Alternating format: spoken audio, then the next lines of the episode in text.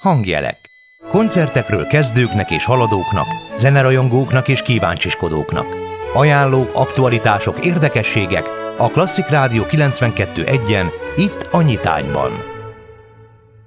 A Hangjelek című rovatunk a mai napon is jelentkezik Zsoldos Dáviddal. Jó reggelt kívánok! Jó reggelt, sziasztok, köszöntöm a hallgatókat.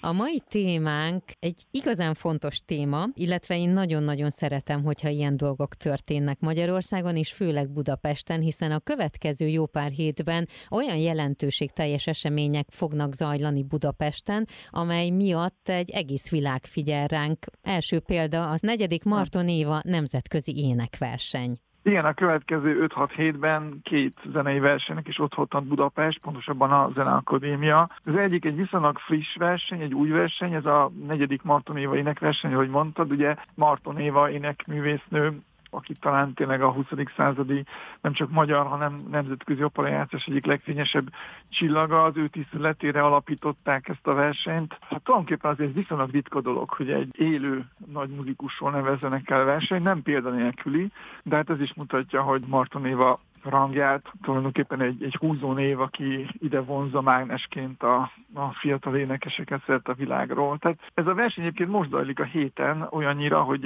hétvégén már a a döntőre és a gálára kerül sor, tehát ki eljön az akadémiára szombaton és vasárnap, az hallhatja is a legjobb fiatal énekeseket, akik a döntőben a legügyesebbeknek bizonyultak. Igen, és ehhez annyit hozzáfűznék, ugye, hogy az elődöntőket, azokat ingyenesen lehet megtekinteni a Zeneakadémián, a Solti teremben, illetve online is végig lehet követni. Így van, és én mindenkit biztatok is arra, hogy pláne amíg még lehet, vagy hogy most újra lehet koncertekre járni, hogy menjen el és hallgass ezeket a fiatal énekeseket, hiszen nekik is segít ezzel teljesen más egy üres és egy tele, vagy mondjuk úgy, hogy félig teretteremnek énekelni, nem csak akusztikusan, hanem lelkileg is egy előadónak azért mégis az az igazi, hogyha érzi, hogy ott van a közönség, aki együtt rezdül az előadásával. Magyarországnak is ezen belül, különösen Budapestnek nagyon komoly klasszikus zenei hagyományai vannak, és akkor lehet, hogy rá is kanyarodok a másik versenyre, hiszen a,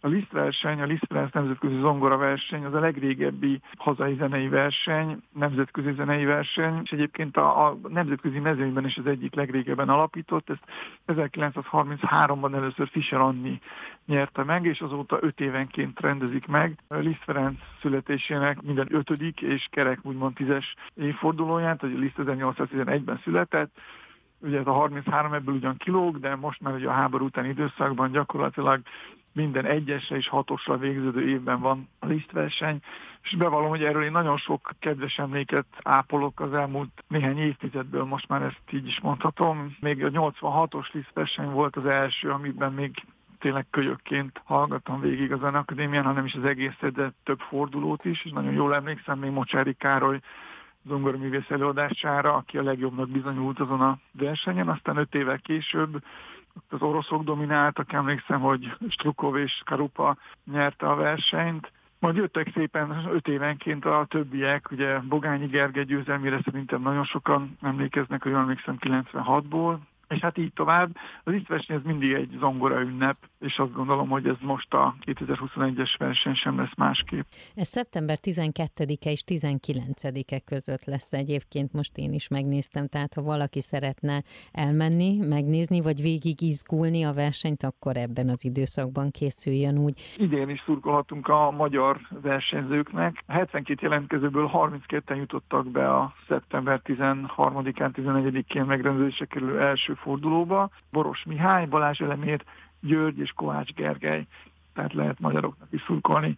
Azt gondolom, hogy ez a tradíció egyhamar nem nagyon fog megszakadni. Mit jelent annak, aki megnyeri ezt a versenyt, vagy mi a tapasztalat, hogy mi indul el az ő életébe utána? Be kell vallanunk, hogy ezek a zenei versenyek néhány évtizeddel korábban sokkal nagyobb jelentőséggel bírtak, mint ma. Ha valaki mondjuk a 80-as években megnyert egy nemzetközi nagy versenyt, egy kazász versenyt, Chopin versenyt, az szinte biztosan számíthatott arra, hogy a nemzetközi koncertélet felkapja, és éveken át ki se látszik a, a koncertfelkérésekből.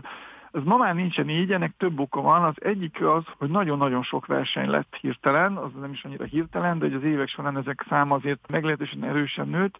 Más részről pedig nem feltétlenül csak a versenyek nyomán kapnak a művészek felkérést, ez, ez továbbra is egy nagyon fontos kiugrási lehetőség, ezt, ezt nem szeretném elvitatni, és, és minden fiatal művészt arra biztatok, hogy, hogy igenis méretesen meg magát ezeken a a rendezvényeken, mert egyrészt nagyon sokat tanul, másrészt egy nagyon komoly láthatósághoz juthat egy jó szerepléssel, de már közel sincs akkora mondjuk úgy, hogy ilyen mindent eldöntő nagy súlyuk, mint volt mondjuk három-négy évtizeddel ezelőtt. És persze voltak nagy muzsikusok, akik hát nem voltak nagy véleménnyel a versenyekről, a versenyzésről.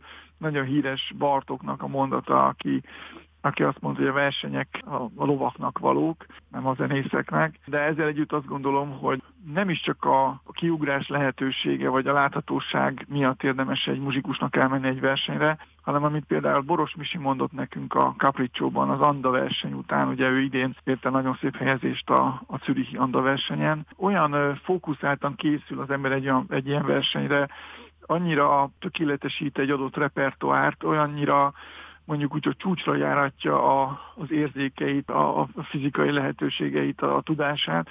Ez önmagában akár elér komolyabb eredményt, akár nem, mindenképpen egy, egy, egy nagyon jó befektetés egy fiatal művész számára. A hangjelek mai vendége ismételten Zsoldos Dávid volt, akivel a versenyek jelentőségéről beszélgettünk, illetve arról, hogy milyen versenyek vannak most éppen, illetve mi lesz a közeljövőben.